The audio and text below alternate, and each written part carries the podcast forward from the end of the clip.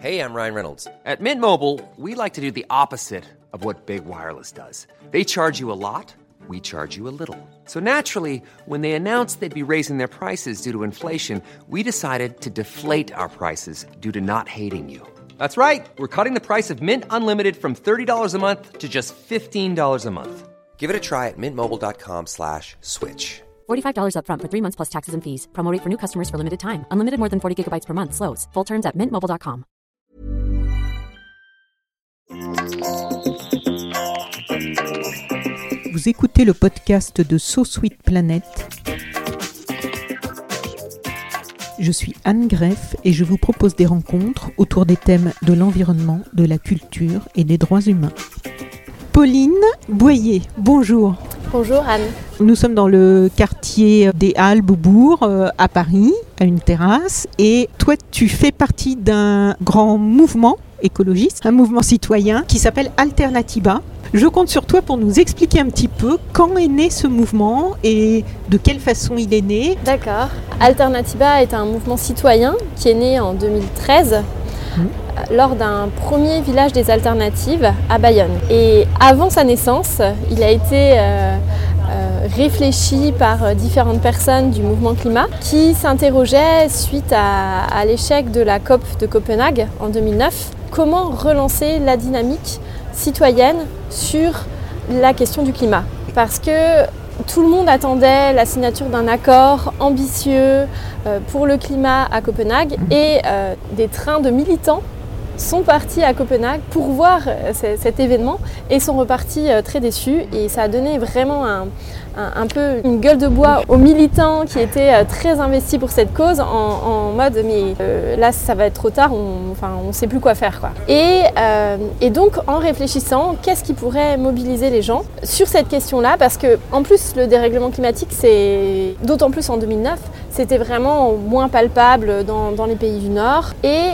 c'est quelque chose qui était souvent abordé sous l'angle catastrophiste de la multiplication des catastrophes naturelles, avec euh, tout ce qui s'ensuit. Euh. et ça, c'est quelque chose qui a un effet sidérant, démotivant, ou voire euh, active des réflexes de déni même. Et donc, toutes ces personnes se sont rencontrées, ont réfléchi se sont dit, mais en fait, on va aborder le dérèglement climatique sous, sous un aspect positif. Ok, on a un défi à relever qui est énorme, mais on a déjà toutes les solutions pour construire une société soutenable et plus juste socialement.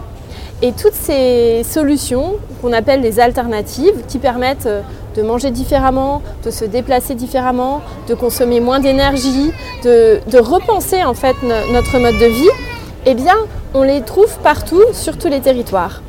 Et c'est comme ça qu'est venue l'idée de faire le premier village des alternatives, euh, qui a eu lieu en octobre 2013 à Bayonne, qui a rassemblé 12 000 personnes et qui a eu lieu euh, dix jours après la sortie du cinquième rapport du GIEC, donc c'est le groupe euh, d'experts euh, internationaux sur le climat, qui eh bien, expliquait qu'il fallait euh, dès maintenant repenser la manière dont on, vivait parce qu'on allait au-devant d'un chaos climatique et qu'on risquait eh d'atteindre des seuils d'emballement climatique, c'est-à-dire des niveaux de, température globale à la surface de la Terre qui entraîneraient eh l'auto-alimentation du dérèglement climatique. Ça, c'est la première, euh, la construction.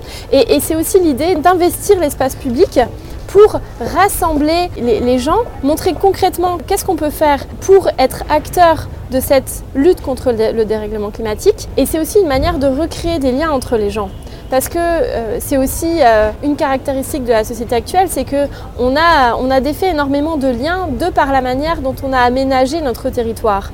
On a vidé la vie des centres-villes pour faire des centres commerciaux à l'extérieur. On a rendu les gens dépendants de leur voiture parce qu'on a arrêté, euh, enfin on a coupé plein de lignes de train, etc. Et, en fait ça, eh bien, ça aboutit à beaucoup plus de, une vie beaucoup plus individuelle. Et là, le fait que tout le monde puisse se rencontrer et échanger, c'est aussi euh, une des propositions de reconstruire ensemble la société pour, euh, pour un avenir euh, beaucoup moins sombre que celui-là qui, s'offre devant nous. Les 12 000 personnes personnes qui, à ce moment-là, se réunissent à Bayonne en 2013 Est-ce que c'était régional, des gens du Pays Basque, ou est-ce que c'était déjà national, la mobilisation? Alors, ça a attiré des gens de partout, mhm. mais bien sûr, il y avait énormément de, personnes de la région. Mais il y a beaucoup de, personnes qui se sont demandé qu'est-ce que c'est que cet événement. En plus, il y avait eu beaucoup de communication qui avait été faite euh, euh, dessus. Et donc, il y a beaucoup de gens qui sont euh, arrivés à Bayonne, qui ont senti cette énergie particulière qu'il y a dans les événements, dans les villages des alternatives, parce qu'il euh, y a énormément de bénévoles, de personnes qui sont mobilisées sur, ces événements, et il y a vraiment une, joie de vivre qui côtoie des formations, des conférences à l'urgence climatique, aux différentes actions euh, à mettre en place dès maintenant, que ce soit au niveau individuel, mais surtout au niveau collectif, parce que c'est ça aussi le, le message d'Alternativa, c'est changeons le système, pas le climat. Mais euh, on ne peut pas y arriver tout seul, c'est ensemble qu'on va le faire. Et ce sont des solutions locales qu'on peut euh, mettre en place pour avoir un impact global. On ne peut pas se passer non plus de l'échelon euh, national parce qu'il y a aussi des énormes leviers d'action à ce niveau-là. C'est une manière de dire, voilà, la COP a échoué. Tous les pays du monde entier n'ont pas réussi à se mettre d'accord euh, pour signer un accord ambitieux sur le climat. Donc, en, là en 2013. Donc en, 2000, euh, voilà, en 2013. Donc nous, on ne va pas les attendre et on met en place tout de suite une transition écologique et sociale euh, qui est juste au niveau de nos territoires. Donc là, on est en 2013. Est-ce que à ce moment-là, il y a une perspective de mouvement dans le temps, ou est-ce que c'est juste un événement ponctuel dans la tête des organisateurs qui commencent le mouvement d'Alternativa Alors là, c'est le lancement justement d'un gros mouvement citoyen. Et à la fin du village, donc il y a Christiane Essel, la femme de Stéphane Essel qui, parrainait le, le village, qui a pris la parole et qui a lancé un appel à réaliser 10, 100 000 villages Alternativa donc avec l'objectif eh de mobiliser sur les territoires avec un projet assez simple mais quand même très ambitieux, de rassembler euh, tous les porteurs d'alternatives des territoires et d'offrir une porte d'entrée facile pour tout le monde, pour tous les citoyens. Parce que dans les villages, on parle de mobilité, on parle de finances, de monnaie locale, on parle euh, d'énergie, on parle euh, en fait de tout ce qui peut nous toucher au quotidien. Donc là-dedans, on peut se retrouver dans quelque chose. Et souvent, donc, et on a vu énormément de personnes arriver dans Alternativa qui n'étaient pas militantes au début, mais qui étaient attirées par le fait euh, ben, de construire ce projet. Donc on a lancé un kit méthodologique d'organisation d'un village des alternatives en expliquant nos méthodes d'organisation, donc les méthodes d'Alternativa, euh, qui sont assez particulières en termes d'animation de réunions. Par exemple, les, réunions commencent à l'heure et finissent à l'heure, euh, ce qui est important pour préserver le temps de chacun et de chacune. Les réunions sont animées avec un ordre du jour envoyé à l'avance, avec euh, toutes les décisions qui vont devoir être prises pendant la, la, réunion. Et il y a aussi à chaque fois une personne qui anime et qui prend le compte-rendu. Et la personne qui anime distribue les tours de parole. On utilise aussi les gestes de communication non violente en agitant les mains vers le haut pour dire qu'on est d'accord, etc. Et donc ça, ça fait que les gens n'ont pas l'impression de perdre leur temps.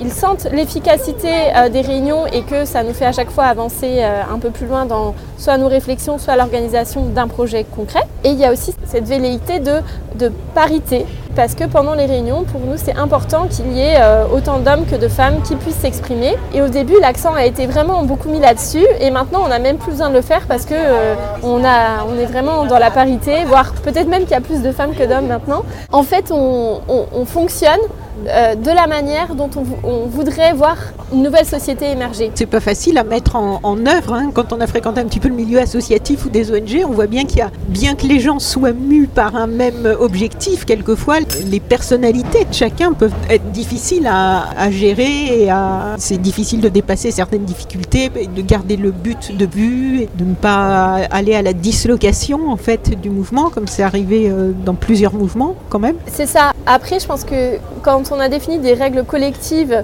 euh, de fonctionnement et des bases aussi de, valeurs euh, communes, c'est beaucoup plus facile de faire en sorte qu'elles soient respectées. Parce que quand une personne prend la parole intempestivement, elle est rappelée à l'ordre par tout le groupe. C'est pas juste l'animateur qui va dire euh, non, non c'est tout le groupe qui lui fait comprendre. Et ça, eh bien, ça fait grandir les gens ensemble. Parce que effectivement, peut-être au début c'est pas facile parce qu'on n'a pas l'habitude de faire ça.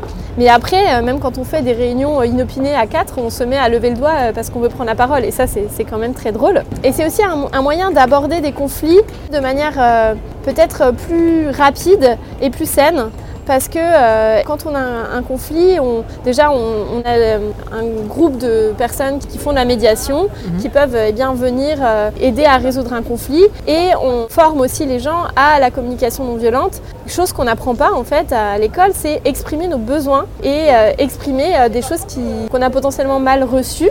Et juste le fait de dialoguer, eh bien, ça permet de résoudre la plupart des conflits. Et ça, c'est aussi très efficace dans, dans le mouvement. Alors donc après ce premier village des alternatives à Bayonne. L'invitation euh, de Madame Essel, comment s'est-elle concrétisée? Dans combien d'endroits? Aujourd'hui le mouvement est présent sur dans tous les départements, par exemple, en France, ou comment ça se passe? Alors aujourd'hui, on a plus de 60 groupes Alternatiba et ANV COP21. On y reviendra après si vous voulez. Et il y a énormément de villages des alternatives qui ont eu lieu en 2015. En 2015, donc c'était l'année de la COP 21 à Paris, mais aussi l'année du Tour Alternatiba. Donc le Tour Alternatiba, c'était euh, en 2015, c'était un tour de plus de 5600 km sur 4 mois, de Bayonne à Paris, avec euh, pour message euh, les alternatives existent sur tous les territoires, on va aller les rencontrer. Et à chaque étape, et, on va aller les rencontrer en triplette et en quadruplette donc les vélos à 3 et 4 places emblématiques du Tour Alternatiba, qui symbolisent aussi eh bien, cette euh, mobilité douce et cette euh, euh, solidarité, cet effort collectif pour aller vers, un autre avenir. Et donc à chaque étape du, Tour Alternatiba, il y avait des conférences sur le dérèglement climatique, sur les moyens d'action concrets qu'on proposait dans Alternatiba et aussi la diffusion d'un appel qui s'appelait l'appel Debout et déterminé pour le climat lancé par Action non violente COP21, donc ANV COP21, euh, donc à partir de juin 2015, qui appelait les citoyens et les citoyennes à passer à l'action de désobéissance civile non violente pour interpeller les dirigeants politiques qui allaient participer à la COP21 sur le fait qu'on avait besoin d'un accord ambitieux et contraignant pour limiter l'aggravation du dérèglement climatique. Et ambitieux, même dès le départ, les engagements des États n'étaient pas assez ambitieux puisqu'ils menaient à une trajectoire de 3 degrés et mènent toujours à une trajectoire de 3 degrés et pas 1,5 degré comme c'était écrit dans l'accord euh, qu'on va tout faire pour rester à 2 degrés voire 1,5 degré mais de fait quand l'accord a été signé la somme des engagements des États était insuffisante donc on peut le voir comme ambitieux ou pas, mais mm. moi je pense qu'il n'était pas assez ambitieux et pas du tout contraignant. Donc l'accord de la COP21 qui a été célébré comme une victoire politique, certes, c'est une victoire politique parce que c'est la première fois en, 21 ans que, les États signaient tous, signaient tous euh, un accord pour dire que l'être humain a, est effectivement à l'origine euh, a un gros impact sur le dérèglement climatique. et donc responsable. Est responsable du dérèglement climatique, et particulièrement dans les pays industrialisés, dans les pays euh, du Nord. Mais par contre, dès le départ, c'était insuffisant et euh, le, fonds vert, donc le fonds d'aide au financement de l'adaptation des pays du Sud, qui devait être alimenté par les, les pays du Nord, eh bien, n'était toujours pas financé. Donc c'est dans ce contexte-là, dans l'été 2015, que les personnes d'Alternativa ont fait euh, le tour de France et de, cinq pays euh, européens. Ah oui, pour, euh, c'était pas juste en France. C'est ça, il y avait des étapes dans les pays avoisinants. il y a des mouvements Alternativa dans les... ailleurs maintenant qu'en France ou Alors, pas encore oui, on a donc plus d'une soixantaine de, groupes locaux en France. Hum. On a un groupe à Haïti, un à La Réunion et un à Dakar qui est très actif et un à Genève aussi. Voilà, et on a eu quelques villages qui ont eu lieu en Espagne, au Royaume-Uni. Voilà. Sur le Tour Alternatiba là, en 2015, combien de personnes ont participé? Vous avez des chiffres de... Alors en 2015, il y a 60 000 personnes qui ont participé à l'organisation des étapes ou euh, ont participé, euh, enfin sont venues euh, aux étapes, écouter les conférences, mmh. voilà. Et alors depuis cette date? Et donc le Tour Alternatiba est arrivé le 26 septembre 2015 à Paris. C'était un symbolique de la ville de la COP 21 à ce moment-là, donc il y a le, donc le chanteur HK euh, Cadour, a lu toujours l'appel. très engagé dans toujours très engagé, tous oui, les bons plans. Tout à fait. A lu l'appel debout et déterminé sur- pour le climat sur la scène à la place de la République. Et ça a été le lancement des actions d'ANV COP21. Et donc là, euh, il y a eu plusieurs formations qui ont été faites à, à Paris et dans les, dans les mois qui ont précédé la COP21. Les actions ont commencé par euh, la campagne des faucheurs de chaises où on allait euh, réquisitionner, enfin on répondait à un appel publié par euh, différentes personnalités à réquisitionner 196 chaises pour tenir un sommet sur le climat, sur le financement de la transition écologique et sociale à Montreuil en marge de la, de la COP21, donc au, beau milieu de la COP21. Un sommet international, hein, parce qu'il y, a- plusieurs euh, personnalités qui, ont participé, qui venaient de, de très loin. Et donc, euh, l'objectif, c'était ça, 196 chaises pour symboliser les 196 parties négociant euh, l'accord de Paris. Et donc, à partir du 1er octobre 2015, des actions de désobéissance civile, de réquisition de chaises dans les banques ont eu lieu. Et le, message, c'était les banques, enfin, c'était dans les banques qui, étaient les championnes de l'évasion fiscale. C'était euh, on vous rendra les chaises quand vous rendrez l'argent, parce que cet argent-là, qui est dans les paradis fiscaux, eh il peut servir à financer la transition écologique et sociale euh, dont on a besoin dès maintenant. À ce moment-là, il n'y avait que Alternativa sur ces histoires de chaises. Non, c'était un, un collectif. Oui. Donc euh, il y avait donc euh, ANV COP21, BC, ATTAC, les Amis de la Terre et le syndicat solidaire finances publiques. Et donc euh, ces, ces cinq mouvements ont organisé des actions euh, un peu partout euh, dans la France. Et le long du tour Alternativa, quand on faisait signer l'appel debout et déterminé pour le climat, les gens pouvaient dire s'ils étaient prêts à passer à l'action. Et donc il y a, il y a plus de 1500 personnes qui s'étaient dites prêtes à passer à l'action. Pour les chaises. Au niveau, euh, elles sont prêtes à passer à l'action des obéissances civiles. Et nous, on a organisé une première action à Paris, qui a été un peu l'action de lancement de la campagne. Et donc là, on a envoyé à toutes ces personnes des kits méthodologiques, comment euh, organiser cette action-là. Et, euh, et les groupes partout sur le territoire eh bien, se sont mis à faire ces actions de désobéissance civile, de réquisition de chaises. Et ça jusqu'à la COP21. Donc on a, euh, on a réquisitionné eh bien, le montant, euh, même un tout petit peu plus de 196 chaises.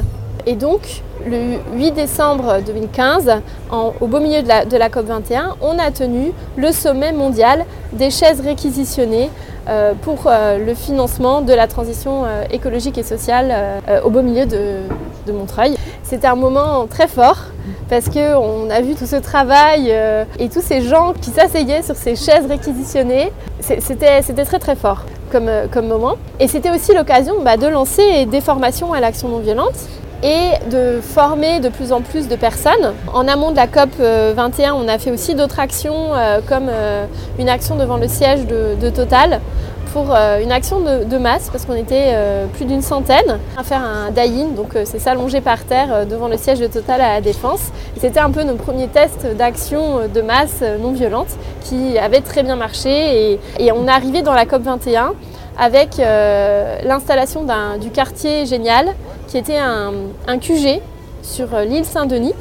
On était accueillis par le, le maire de, de l'île Saint-Denis qui avait mis un gymnase à notre disposition où 200 militants, militantes se sont retrouvés pendant deux semaines pendant la COP21. Donc pareil, qui avaient été euh, informés le long du tour Alternativa et qui étaient euh, super motivés pour venir participer aux mobilisations et actions des obéissances civiles qu'on a organisées pendant la COP21 et qui ont aidé à l'organisation des chaînes humaines pour le climat le 29 novembre, qui ont aidé à l'organisation de l'énorme rassemblement le 12 décembre, le jour de la signature de l'accord de Paris, qui ont participé à l'organisation de différentes actions, dont euh, le concert géant dans une agence de la BNP Paribas et euh, la prise du siège de la BNP.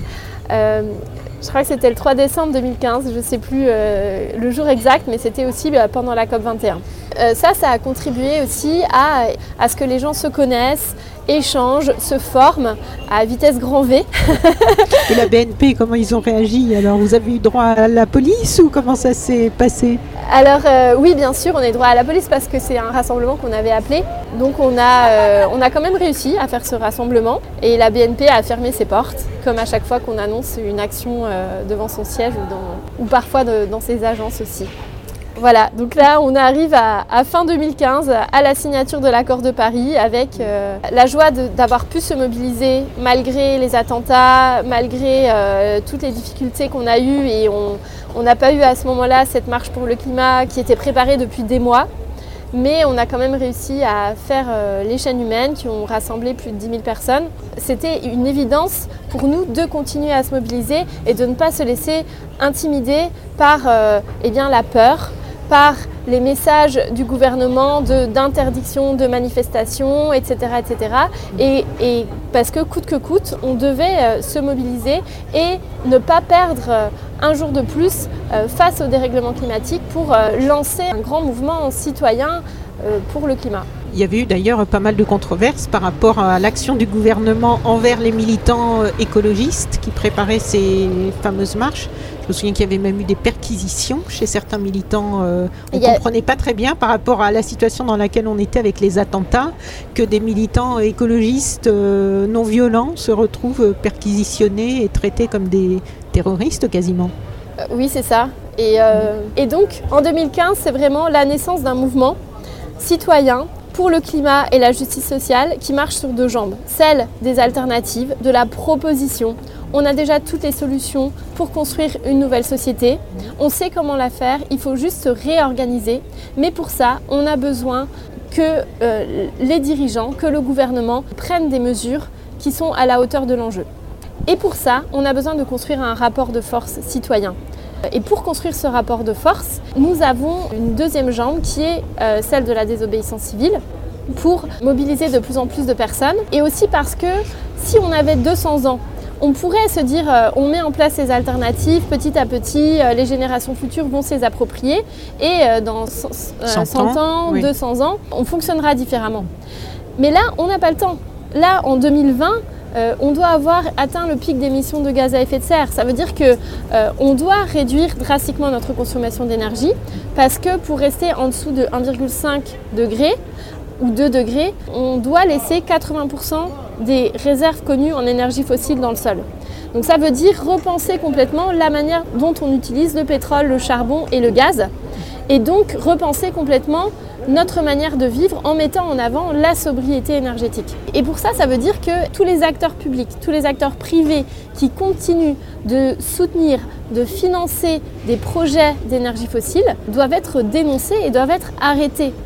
Et la désobéissance civile, c'est un moyen de faire passer un message fort envers ces acteurs-là qui ont du pouvoir, qui ont de l'argent et qui ne sont pas du tout prêts à, eh renoncer à, ce pouvoir et à cet argent. C'est pour ça que quatre mois après la COP21, on a eu vent d'un d'un sommet organisé par Total, euh, donc à Pau, qui devait réunir tous les industriels, euh, donc les opérateurs offshore et euh, les grosses multinationales du pétrole, pour discuter de l'optimisation de l'extraction d'hydrocarbures en eau profonde et ultra profonde. Et donc nous, on a envoyé une, une lettre, on a, on a dit que c'est plus possible maintenant qu'on a signé l'accord de Paris et qu'on s'est donné un objectif de 1,5 degré à la fin du- d'ici à la fin du siècle, de tenir ce genre de réunion qui ne repense pas du tout la manière euh, de, de procéder dans ces, dans ces Oui, entreprises. c'est après nous le déluge, toujours. Voilà, quoi. On ça. continue comme si de rien n'était parce que les intérêts financiers sont prioritaires. C'est ça. Donc nous, on leur a dit, mais changez votre agenda, parlez de climat, parce qu'il n'y avait même pas la mention du climat dans l'invitation. parlez de climat, parlez de reconversion des emplois pour, euh, bah, anticiper. Et sinon, si, vous ne faites pas ça, nous allons bloquer ce sommet.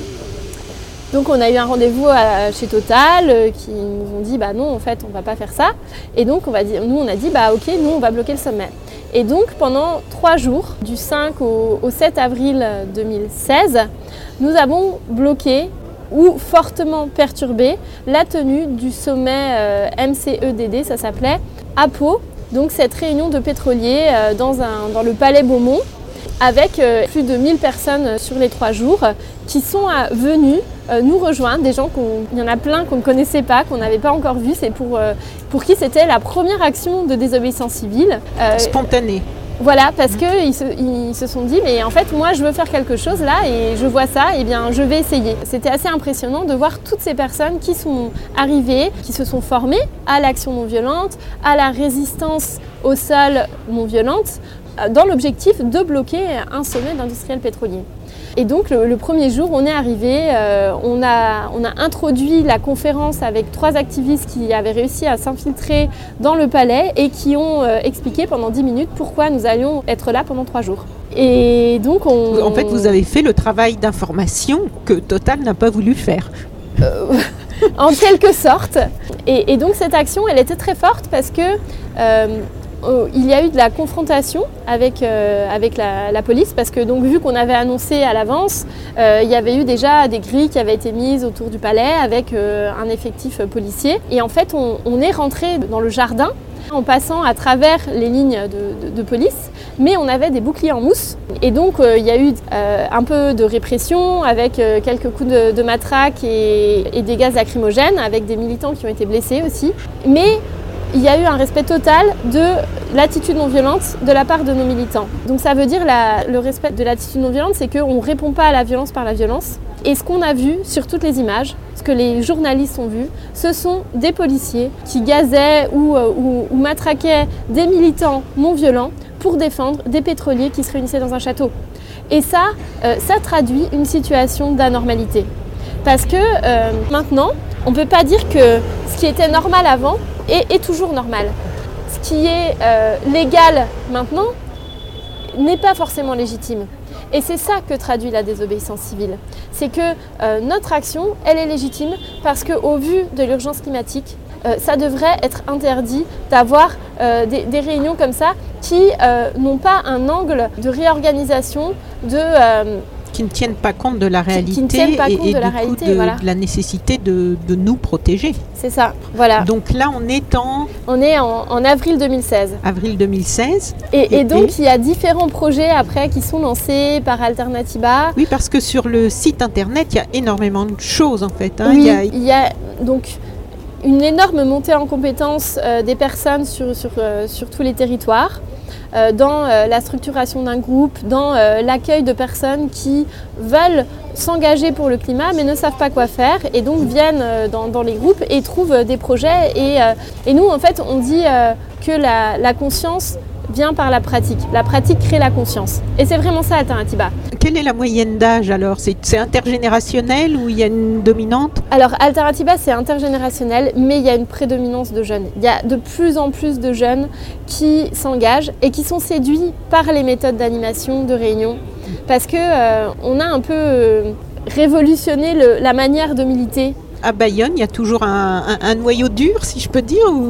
Alors à Bayonne, il y a un noyau dur et puis il y a BICI qui est donc l'association la, euh, à l'origine, donc basque, qui est à l'origine d'Alternativa et qui euh, eh bien, bataille en local sur, euh, bah, pour mettre en place une transition euh, écologique et sociale euh, au, sein du Pays basque. Et donc aujourd'hui, on a différents, projets dans, dans, Alternativa. Donc on a refait un tour Alternativa en 2018. Donc euh, pareil, 5800 km pour le climat dans 5 pays européens. Donc l'année dernière, on a euh, non seulement donné des conférences euh, stratégie climat, où est-ce qu'on en est et qu'est-ce qu'on peut faire, mais on a aussi donné tous les jours des formations à l'action non violente, à la désobéissance civile. Et donc on a formé plus de 2400 personnes à coordonner, organiser une action euh, et à garantir le cadre non violent dans une action.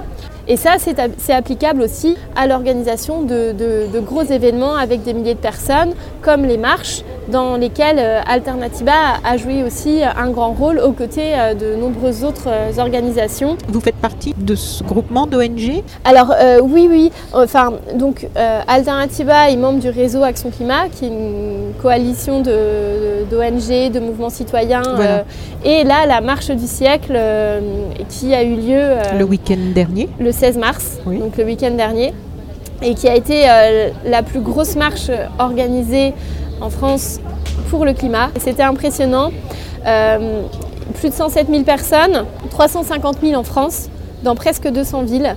C'est énorme et c'était euh, la, suite de la journée de mobilisation des jeunes. Donc 1,4 million 400 000 jeunes ont manifesté dans le monde le, 15, le 15 mars. Hein. La veille, oui. Et le fait qu'il y ait de plus en plus de jeunes qui se mobilisent, c'est un, signe d'espoir énorme. Cette marche-là a été vraiment une étape.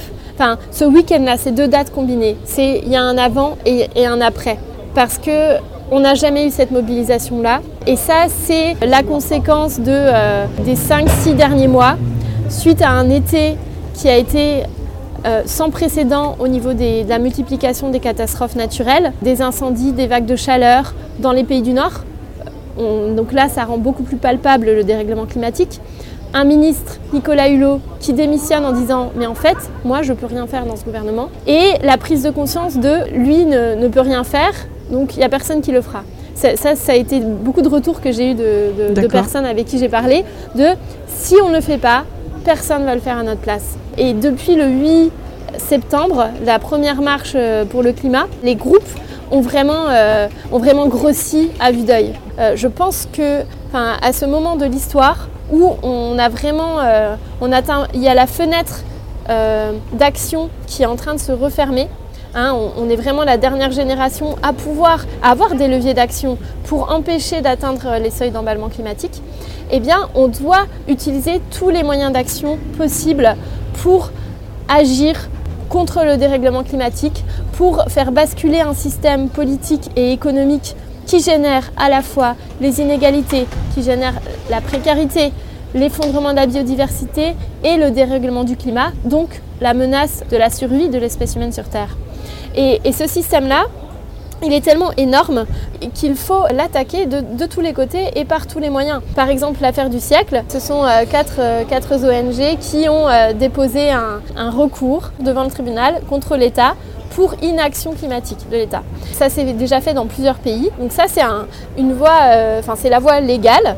Et justement, en réaction à la réponse de François de Rugy, du gouvernement Macron, qui était en substance, on ne va pas changer de cap, et on va continuer euh, avec les petits pas. On a lancé euh, une vague d'actions de désobéissance civile de décrochage des, portraits présidentiels, des portraits d'Emmanuel Macron, des mairies, euh, pour laisser un mur vide.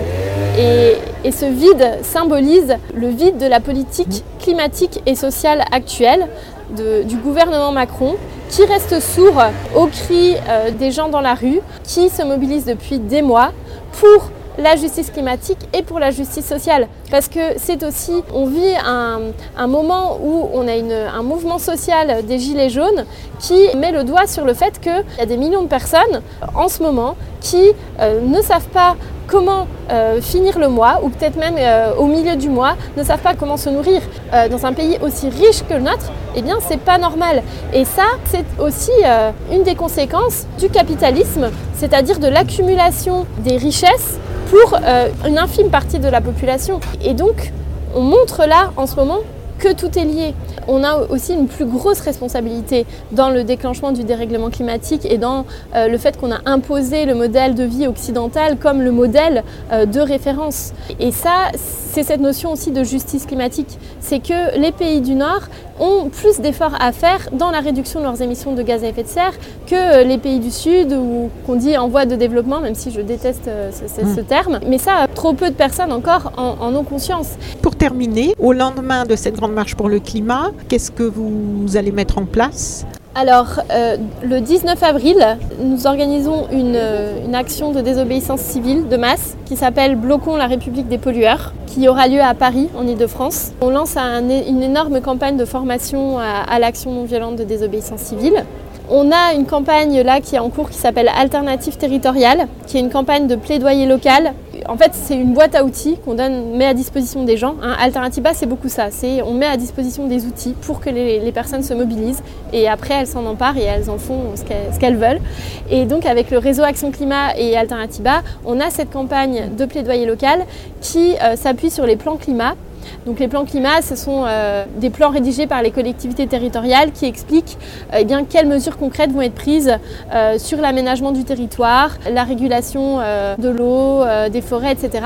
pour limiter les émissions de gaz à effet de serre, enfin, les réduire, pour que le territoire s'adapte au dérèglement climatique. Ça, c'est une possibilité de s'engager. Et après, eh bien, il y a des groupes partout sur le territoire. Vous pouvez aller sur le site alternativa.eu ou anvcop21.org. Et on a euh, quelques bases euh, fixes euh, donc à Bayonne, à Lyon, on a l'Alternatibar et à Paris, la base qui vient d'ouvrir. Et donc dans ces lieux-là, vous pouvez arriver en disant voilà, je veux faire quelque chose, j'ai deux heures, j'ai trois jours par semaine, j'ai voilà, c'est ça, c'est on entre par le faire, par par des missions qu'on nous confie. Très bien. Pauline Boyer, merci beaucoup. Merci à vous. Surtout très bonne continuation. Merci. En espérant que vous ayez de beaux résultats et que vous n'ayez pas à faire ça trop longtemps. merci bonne continuation. Merci Au revoir. Au revoir. Vous pouvez retrouver toutes les autres interviews du podcast de So Sweet Planet sur le site sosweetplanet.com. Une interview réalisée par Anne Greff. Even when we're on a budget, we still deserve nice things. Quince is a place to scoop up stunning high-end goods for 50 to 80% less than similar brands. They have buttery soft cashmere sweaters starting at $50, luxurious Italian leather bags, and so much more. Plus, Quince only works with factories that use safe, ethical, and responsible manufacturing. Get the high-end goods you'll love without the high price tag with Quince. Go to quince.com/style for free shipping and 365-day returns.